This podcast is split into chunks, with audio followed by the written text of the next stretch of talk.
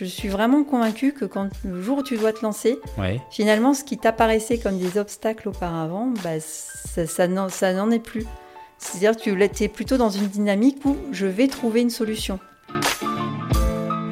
Parce qu'aujourd'hui est le premier jour du reste de notre vie, Au revoir président est le podcast qui part à la rencontre de ces anciens cadres dirigeants qui ont décidé de sortir de l'arène.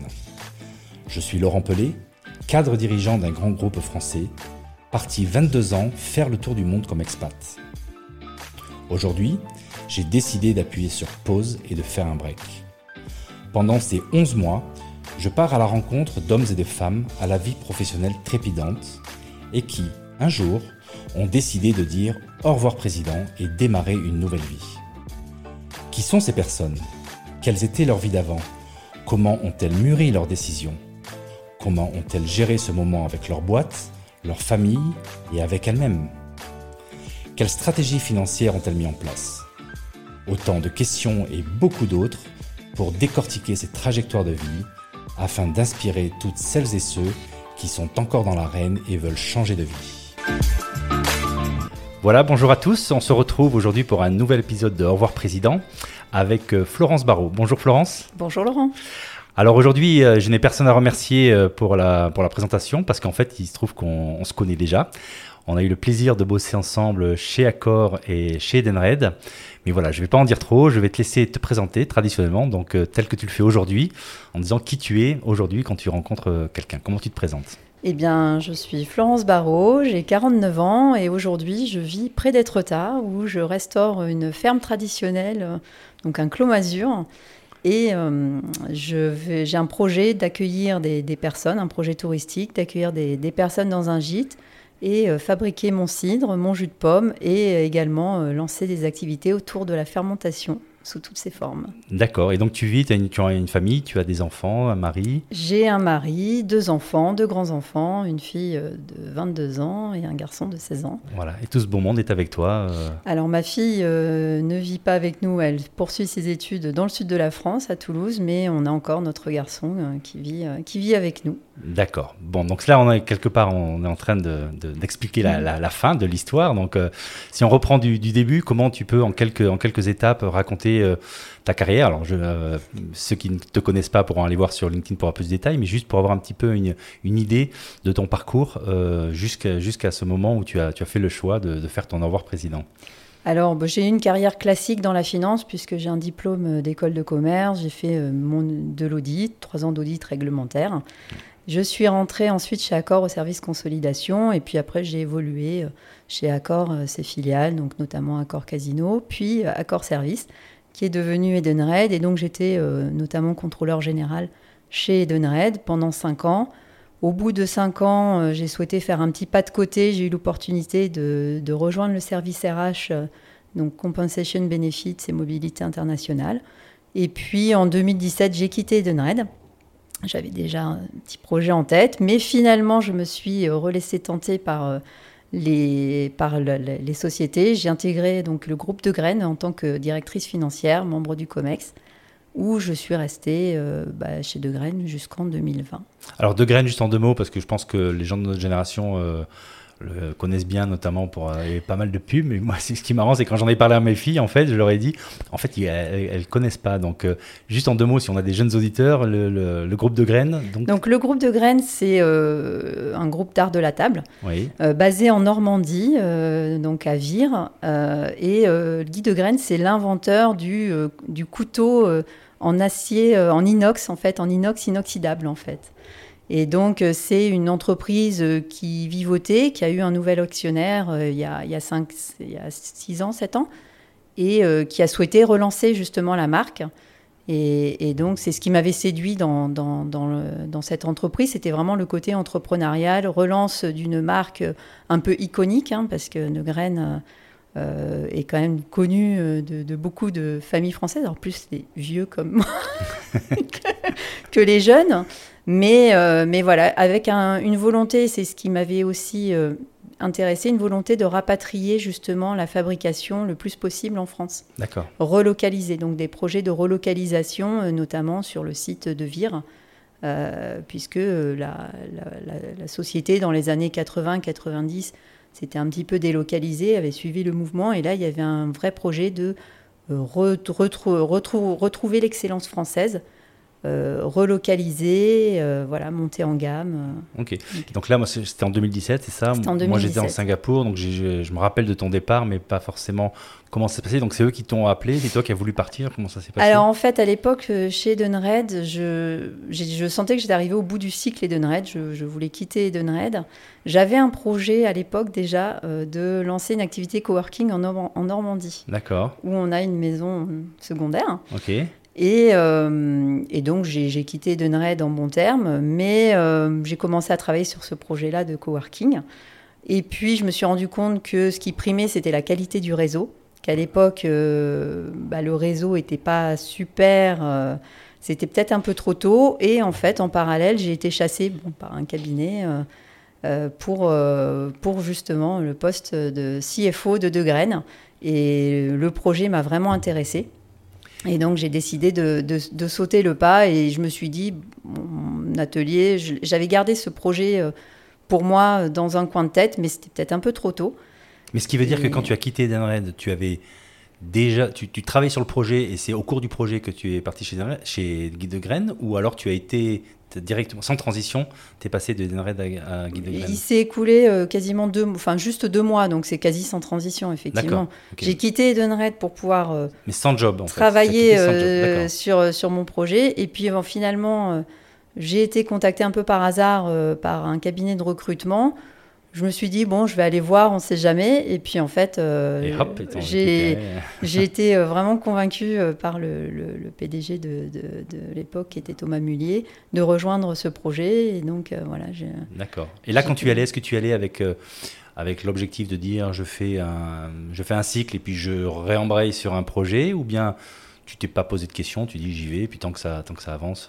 En fait, je me suis pas posé de questions. Je me suis dit je vais voir, parce que pour moi c'était un projet de graines de longue haleine, et je me suis dit je vais aller voir et puis on verra où tout ça me mène, sachant que le projet était, le poste était basé entre Vire et Paris. Oui. Donc en fait je faisais la moitié de la semaine à Vire, la moitié de la semaine à Paris. D'accord. Avec un rythme un peu intense. Okay. Et puis aussi, quand j'ai intégré, on a trouvé un nouvel actionnaire, on est sorti de bourse, parce qu'à l'époque, Degrenne était coté en bourse. D'accord.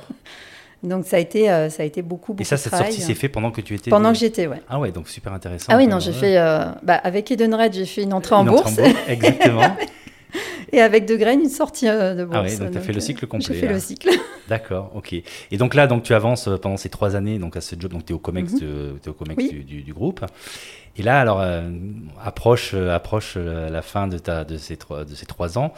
Qu'est-ce qui se passe dans ta tête ? À quel moment tu as les premières réflexions sur éventuellement un changement, une sortie, un au revoir président ? Donc, raconte-moi un peu tout ça. Alors, effectivement, le rythme était super intense, et à un moment donné, j'ai voulu un petit peu ralentir, parce que c'est vrai que je travaillais énormément. Le fait de commuter entre 2 sites, ça devenait compliqué. Et puis, en fait, ce qui m'a vraiment fait me poser des questions, c'est qu'en parallèle, mon mari, on lui avait proposé un poste en Europe. D'accord. Donc là, je m'étais dit, si lui, il est en Europe... Ton mari qui travaille dans une grande société américaine. Mmh. Okay. Et avant, son poste était avant, son poste était en France. Et Europe, ça veut dire qu'en gros, tu peux t'installer où tu veux en Europe, c'est ça ? À l'époque, c'était vraiment dans un lieu précis en Europe. C'était c'était en Irlande. OK. Et donc je m'étais dit, là, pour le coup, moi, ça va être compliqué de continuer mon poste à mi-temps entre Vire, Paris, plus si je dois ajouter Dublin. D'accord. Ça va être un petit peu compliqué. Et donc, j'ai commencé à me dire, c'est moi qui vais le suivre, et qu'est-ce que je peux faire qu'est-ce que je peux faire là-bas ? Donc, me dire, je vais peut-être essayer de trouver le même poste là-bas, mais c'est pas évident, qu'est-ce que je pourrais faire d'autre ? Donc ça a commencé à gamberger. Et puis finalement, le poste en Dublin ne s'est pas fait. Mmh. Mais moi, je pense que j'avais déjà fait ce cheminement dans ma tête de dire, finalement, je vais partir. Donc ça a été le déclencheur. Ça a été le déclencheur, mais finalement, quand il m'a dit « bon, bah finalement, on part pas », je lui ai dit « bon, bah moi, c'est pas grave, je vais partir ».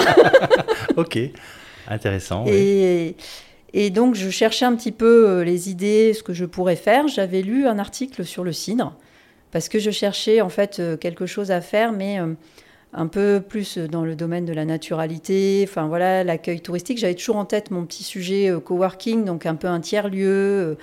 Ça mijotait, j'avais pas trop vraiment d'idées précises, mais j'avais lu un article sur le cidre et je me suis dit, mais le cidre, c'est pas mal, c'est une boisson pas trop alcoolisée, assez santé, parce que je m'étais dit, il y a peut-être des choses à faire. Ouais. Et voilà, parce qu'en parallèle, j'avais commencé à me former à la naturopathie aussi. D'accord. Donc, enchaîné sur une formation de 2 ans, pas pour être praticienne naturopathe. Donc, en parallèle, ton boulot de j'ai DAF, commencé, ouais, alors j'ai commencé vraiment début, en janvier 2020. D'accord. Et quand j'avais déjà commencé un peu de mon au revoir président dans ma tête. D'accord. Et puis, quand j'ai regardé le cidre, je me suis dit, bah, tiens, qu'est-ce qu'il y a ? Est-ce qu'il y a des formations, tout ça ?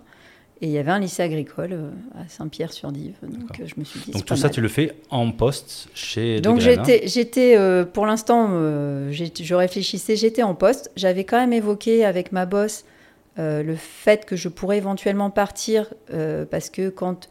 Le poste de mon mari s'était précisé, j'avais été très transparente, je lui avais dit, bon, voilà, il est possible que je sois obligée de partir, donc on le fera, voilà, mais je préférais la prévenir et anticiper.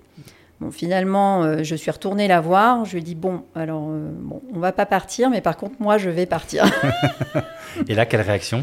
Bah, en fait, elle a été plutôt compréhensive. Ok. Parce qu'elle m'a dit, mais moi, j'aurais aussi rêvé de faire un autre métier. Ah, c'est rigolo. Hein. C'est rigolo, oui. Et elle m'a dit, bon, alors, j'ai pas envie de vous voir partir, mais je comprends. Okay. Et donc, je lui ai dit, mais après, si on est là, on parle, moi, je veux pas partir comme ça du jour au lendemain, on va faire les choses bien. Ouais. Et donc, on s'était mis d'accord sur une date de départ. À l'époque, on clôturait les comptes. Degrenne clôture toujours ses comptes fin mars. Donc, l'idée, c'était que je finisse la clôture, que je fasse tout correctement, mais que je parte pas non plus trop tard dans l'année pour pas laisser s'embrayer une nouvelle année, un nouveau cycle où c'est toujours... après, bah, il faut rattraper. Et donc, on s'était mis sur une date de départ à fin mai, sachant qu'on était en janvier quand on a décidé, fin janvier. D'accord. Quand on a décidé tout ça, donc on l'a annoncé au COMEX, aux équipes, tout était acté. OK. Et puis après, bah, y a eu le Covid. D'accord. Alors oui, tout ça s'entrechoque. Donc tout ça, c'est un peu entrechoqué. Oui. Et donc, tu avais déjà donné ta démission quand le Covid est arrivé. Ça fait quelque part, tu avais franchi le pas. J'avais franchi le pas quand le Covid est arrivé, effectivement. Et marche arrière possible ? Ou là, c'était trop tard ou... Non, pas de marche arrière possible. D'accord. Enfin, je pense que si j'avais dit, finalement, je reste, tout le monde aurait été content. Hein. Mais non, moi, je n'ai pas voulu faire marche arrière. C'est vrai que... Parce que, en fait, moi, dès que ça a été acté, j'ai fait les démarches pour m'inscrire au lycée agricole, pour pouvoir intégrer justement la formation à partir de septembre. Donc, je me suis vraiment mis dans une démarche où j'attaque, j'embraye sur la suite. En fait. Donc là, il y a plein de questions qui m'arrivent. Donc là, toi, tu as pris la décision, tu as parlé avec ta boîte, mais au niveau familial. Donc ça s'est passé comment quand tu annonces... Et à aucun moment, tu n'as pensé changer de job pour une autre boîte, etc. C'était ce projet et rien d'autre. Bah, en fait, je m'étais dit, est-ce que je continue J'aimais vraiment beaucoup ce que je faisais. Hein. Oui, j'étais, mais c'est vrai que je voulais un petit peu ralentir. Je voulais travailler pour moi aussi, voir si j'étais capable, moi, de faire toute seule, sans avoir de chef, d'actionnaire au-dessus. Et je me suis dit, si j'attends la retraite, j'aurais peut-être plus l'énergie, plus la pêche de faire ça. Parce qu'à force de dire on reporte, Est-ce qu'à un moment, c'est pas trop tard, en fait? Ah, ça, tu vois, c'est un point commun avec certains invités que j'ai déjà eu dans le podcast et qui disent, il faut faites les choses, n'attendez pas la retraite, faites-les quand vous avez encore l'énergie, le temps. Et donc, donc j'en reviens. Donc, la famille, quand tu leur annonces ça, comment ils réagissent? Donc, ton mari, tes enfants? Alors, mon mari et mes enfants, plutôt contents, plutôt très supportifs, parce qu'ils voyaient aussi que j'étais quand même très stressée. Ils ne me voyaient pas non plus beaucoup, oui. Parce que c'est vrai que le fait d'être entre Vire et Paris, ils ne me voyaient vraiment pas beaucoup. Le week-end, je travaillais beaucoup. Les vacances, je ne les connectais jamais beaucoup. Toujours un mail, toujours un truc. Donc, voilà, c'était... Donc, plutôt content. Bon, effectivement, il y avait les questions de...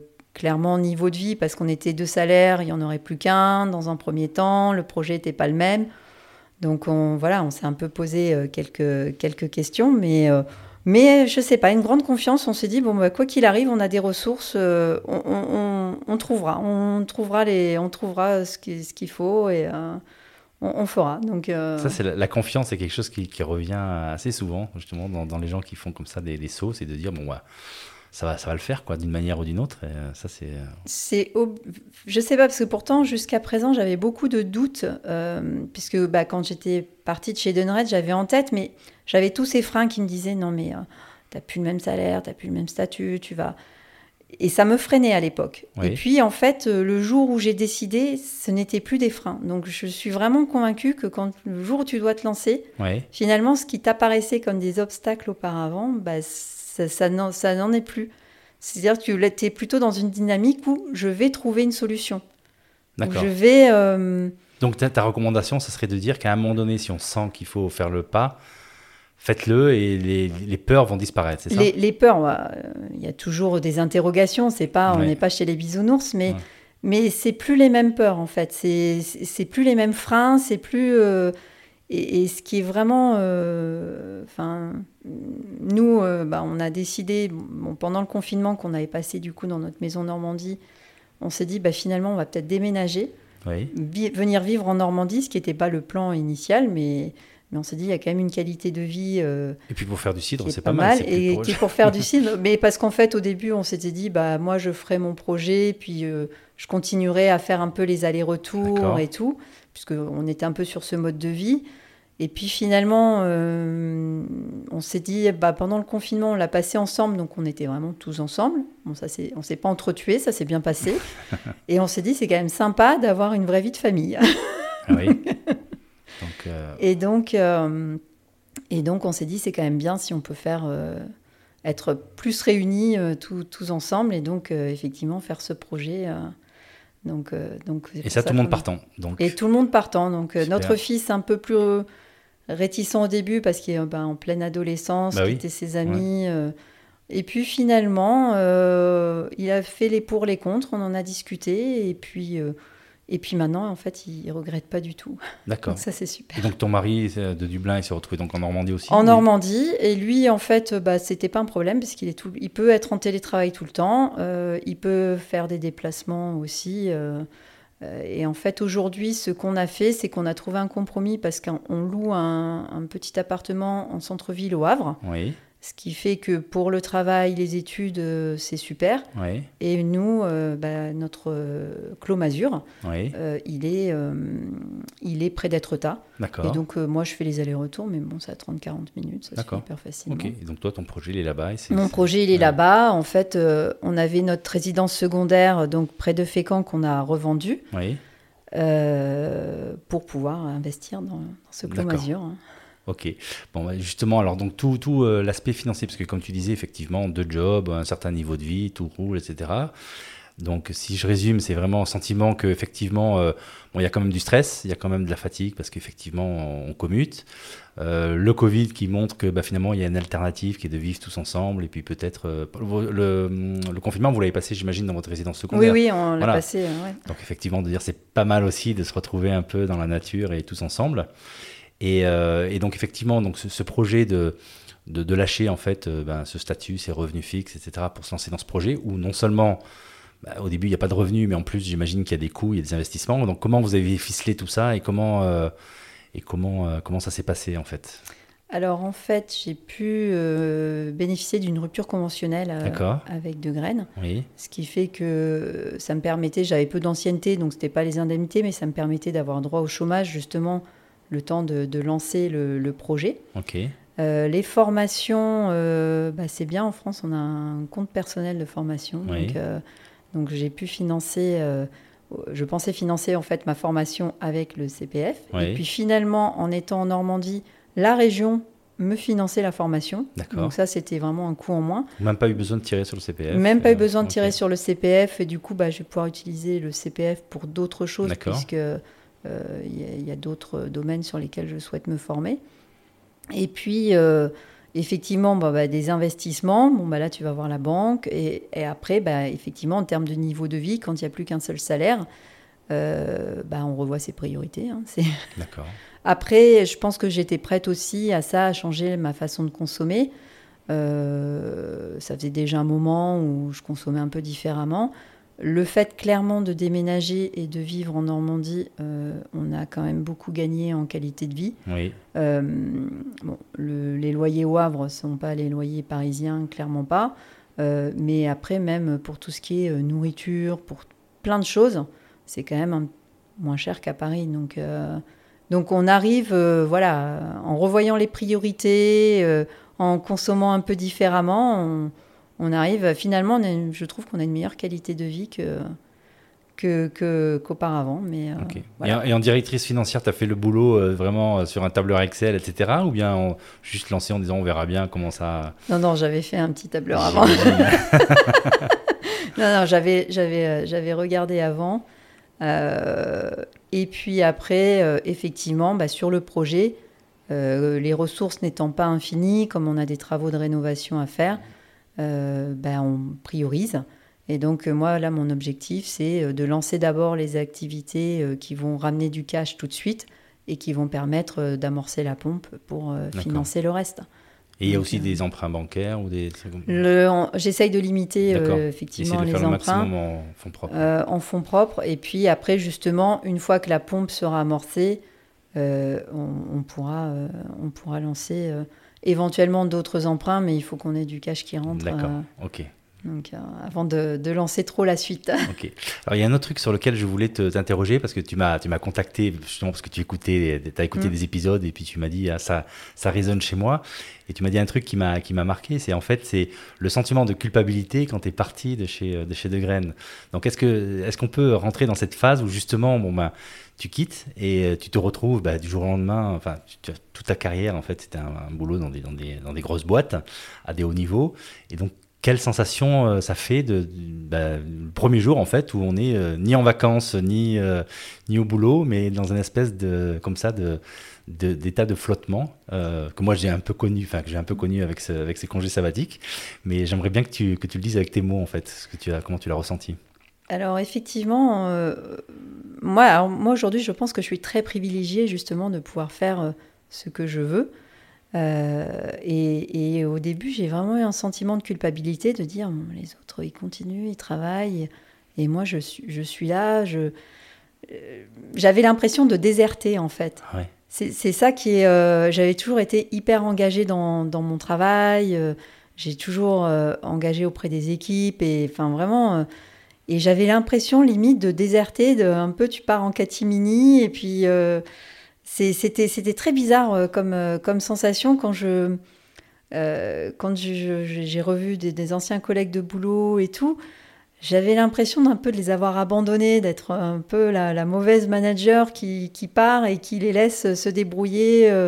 Enfin, c'était... Et eux réagissaient comment ? Alors eux, ils trouvaient ça super que justement je fasse ce que j'avais envie de faire. Ouais. Donc plutôt positif, mais moi au début c'est vrai que j'ai mis un moment à me défaire de cette culpabilité, de dire, j'avais l'impression de déserter. D'accord.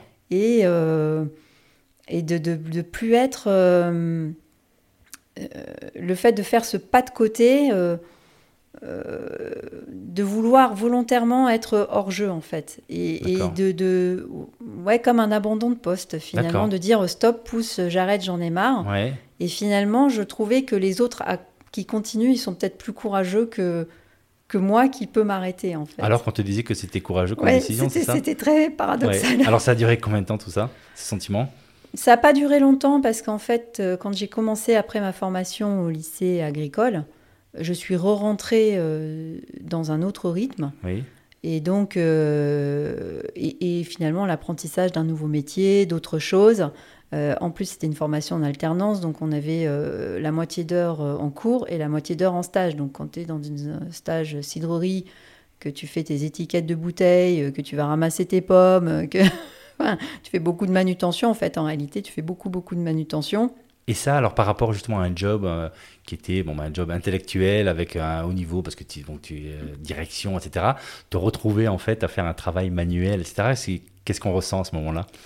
Alors, c'est vrai qu'il y a des moments, je me suis dit, mais pourquoi tu t'es infligé ça ? Parce que quand tu es sous la pluie à ramasser tes pommes, tu te dis, mais au fond, j'étais bien derrière mon bureau au chaud. mais non, en fait, ça ne dure pas longtemps. Mais c'est vrai que c'est une sensation...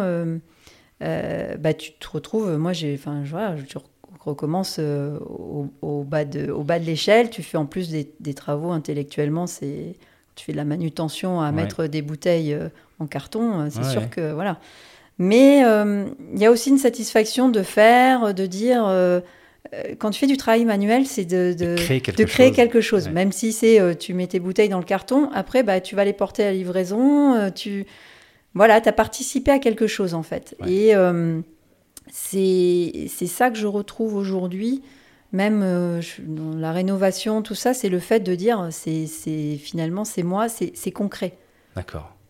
Ou même si en étant DAF et au COMEX, effectivement, tu as du poids sur certaines décisions, mais les chiffres, ça reste abstrait, ça reste, même si derrière, il y a des couteaux, il y a des assiettes... tu mets pas les mains dans le cambouis autant en fait. Okay. Là, c'est vraiment, tu mets les mains dans le cambouis, tu reviens au... Et tu les mets pour toi aussi. Et tu les mets pour toi en fait. Ouais. Tu sais vraiment que pourquoi tu te lèves le matin en fait. D'accord. Donc ta vie a changé. Donc ma vie a changé complètement et j'essaye quand même de continuer à... Je suis encore les actualités LinkedIn, j'essaye de lire parce que je me dis que dans ce que j'aimerais bien, il y aurait peut-être je peux faire des missions d'accompagnement aussi auprès de PME, nous dans la région normande, parce que je me dis après tout j'ai aussi une expérience qui peut être intéressante, mais je pense que j'avais besoin aussi de ce temps de dire je laisse reposer tout ça, je lance quelque chose et puis je mets les mains dans la terre, dans tous les sens du terme. Ok, donc aujourd'hui, si tu te projettes quelques années, tu racontes comment tu vois un peu ton exploitation, quels sont tes objectifs, tes rêves secrets en fait par rapport à ta nouvelle activité. Alors moi, j'aimerais vraiment bien développer mon lieu. Donc, l'année dernière, j'ai fait ma première cuvée de jus de pomme. D'accord. Cette année, on peut déjà en acheter ou pas ? Est-ce qu'on peut donner...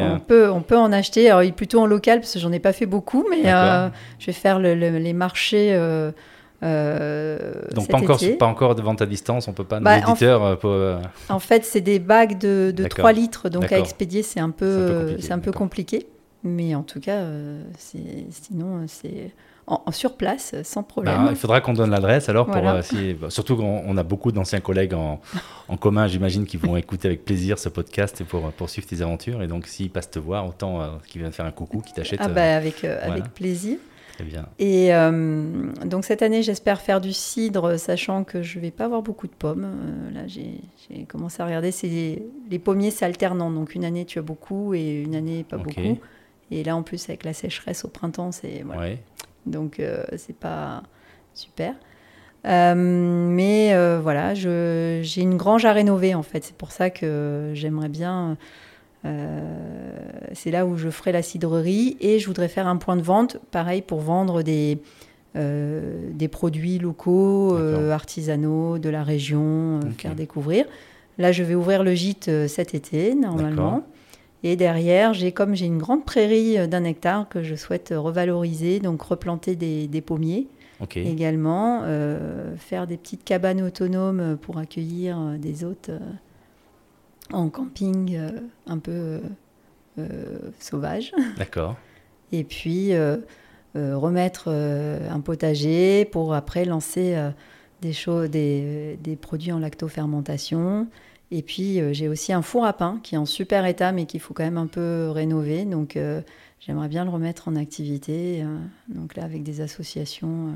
Bon, je vois que tu manques pas d'idées. J'ai plein d'idées, c'est plus le temps et les bras là. Voilà. Et puis une mise en bourse dans quelques années, c'est ça? Non, l'idée plus sérieusement, c'est pas forcément de faire fortune, c'est d'arriver à vivre correctement du lieu. OK. Et voilà, et de partager. En harmonie avec la nature, la famille. De partager les choses, d'accueillir les gens. Voilà. Bon, c'est super. En tout cas, une très très belle histoire. Merci beaucoup. Puis on va terminer avec les questions traditionnelles. Quelle est la morale de ton histoire ? Comment tu la définirais en t'écoutant la raconter comme ça ? La morale de l'histoire, je dirais peut-être suivre son intuition. Finalement, moi, le jour où... Il y a un jour où c'est devenu clair, où j'ai dit mais c'est bon, j'ai plus de doute en fait. Donc ça chemine, mais quand le jour où on a l'impression d'y aller, s'écouter, croire en soi, et on trouve toujours les ressources en soi, même quand il y a des bas, même quand on trouve toujours les ressources. Donc, ok, quand on le sent, il faut y aller. S'écouter, y aller. Ok, très bien. En termes de ressources, quelles ont été les ressources, les moments où justement, a priori tu as eu un grand moment de maturation quand même. Est-ce qu'il y a des lectures, des sites web, des gens, des personnes, comment tu as fait pour t'inspirer, pour mûrir en fait cette décision ? Alors moi j'écoutais des podcasts, alors plutôt girl power, notamment le podcast Génération XX qui est sur des femmes entrepreneuses. Ok. J'ai également écouté la leçon de Pauline Grisoni sur l'art d'échouer. Ok. Et puis, les podcasts de Pauline Laigneau, j'ai écouté certains épisodes aussi. Et sinon, si j'avais un conseil, ne pas hésiter à regarder, utiliser son CPF. Vraiment, on a la chance en France d'avoir quand même des outils. Ne pas hésiter à se renseigner aussi si on veut se former sur des sujets totalement nouveaux, voir ce que proposent les régions, les chambres de commerce et d'industrie... Il y a finalement pas mal de choses qui peuvent être mises à disposition et donc ça, il ne faut vraiment pas hésiter à utiliser ces ressources. C'est ce que j'ai appris, notamment, moi je vois en Normandie, il y a plein de choses et il ne faut pas hésiter à solliciter les chambres de commerce et d'industrie et voilà, regarder son CPF. Et ça, je peux rebondir sur ce conseil-là, parce que le congé sabbatique, moi, je l'ai étudié avant de décider de le prendre. Mais en fait, il y a la possibilité de travailler, de gagner de l'argent, même que ce soit en CDI, CDD, à partir du moment où ce n'est pas une boîte concurrente. Donc, c'est vrai que c'est aussi la possibilité de tester un modèle avant de faire le grand saut sans retour en arrière. C'est quand même pas mal. Donc, c'est vrai que CPF plus congé sabbatique, plus toutes les aides dont tu parles, c'est vrai qu'en France, il y a quand même de quoi tester, en fait, une idée et un changement de vie. Ok, super. Et donc, la dernière question qui était si tu avais la possibilité de refaire toute ton histoire, en fait, qu'est-ce que tu changerais ou pas ? Qu'est-ce que tu ferais différemment ? Je suis pas sûre que je changerais. Après, on peut toujours refaire mieux, différemment. Plus vite. Ouais. Après, je pense que finalement, c'est le chemin et tout ce qu'on a fait avant qui nous constitue et qui fait qu'on en arrive là où on est aujourd'hui. Non, justement, moi, je pense que toutes les expériences professionnelles, tout ce que j'ai fait auparavant, c'est ce qui m'a amené là. Donc... Et même les erreurs, ou si je suis allée plus lentement, c'est aussi des sources d'apprentissage. Donc, voilà, il y a peut-être des choses que j'aurais pu faire différemment, mais en même temps, j'aurais peut-être fait d'autres erreurs. Donc, on ne sait jamais, quoi. Ok, très bien. Bon, écoute, merci beaucoup. C'était une histoire très inspirante. Et voilà, j'espère que ça va inspirer des auditeurs pour faire un changement de vie similaire. Je tiens à remercier aujourd'hui Tomcat Factory parce que nous sommes dans leurs locaux. Ils nous ont gentiment prêté un bureau pour faire cet enregistrement. Voilà, donc Tomcat Factory. Et je vous dis à bientôt et à la prochaine. Merci Florence, au revoir. Merci Laurent, au revoir.